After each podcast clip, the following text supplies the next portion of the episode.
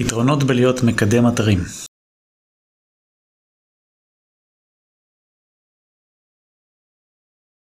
מה קורה חברים? טוב אז האמת שלדעתי יש הרבה יתרונות במקצוע הזה שחושבים על זה ככה ברמה גלובלית מקדם אתרים זה מישהו שיודע לשדך בין היצע וביקוש זה כל מה שזה אומר. ברגע שיש לך ידע כזה ויש לך ידע וניסיון ומיומנות ברמה גבוהה בתחום הזה של תיווך בעצם, כן? לשדך בין היצע לביקוש, כמעט ואין גבול ליכולות שאתה יכול לעשות ולכמה שאתה יכול להרוויח, כי מי שיודע לקדם אתרים ברמה גבוהה יכול לעשות הרבה מאוד כסף, הרבה מאוד מיזמים, הוא יכול לעבוד כשכיר, כעצמאי, הוא יכול לקדם לקוחות, יכול לקדם אתרים עצמאיים.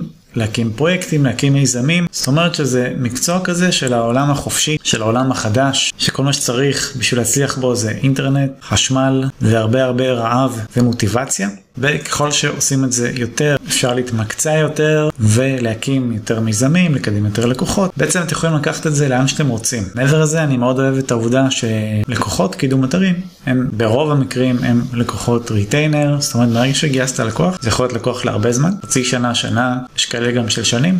לעומת הרבה תחומים אחרים שצריך כל פעם לגייס ולמצוא את הלקוחות הבאים, למשל בניית אתרים, עיצוב גרפי ודברים כאלה. אז גם מי שעושה, מי שעושה עבודה טובה יכול ליהנות מריטיינרים יציבים ולגדול ככה עם הזמן. אז יש הרבה מאוד יתרונות למקצוע הזה. אם אתם רוצים ללמוד את התחום הזה, אני ממליץ מאוד להיכנס לקישורים בתיאור הסרטון, שיהיה לכם בהצלחה.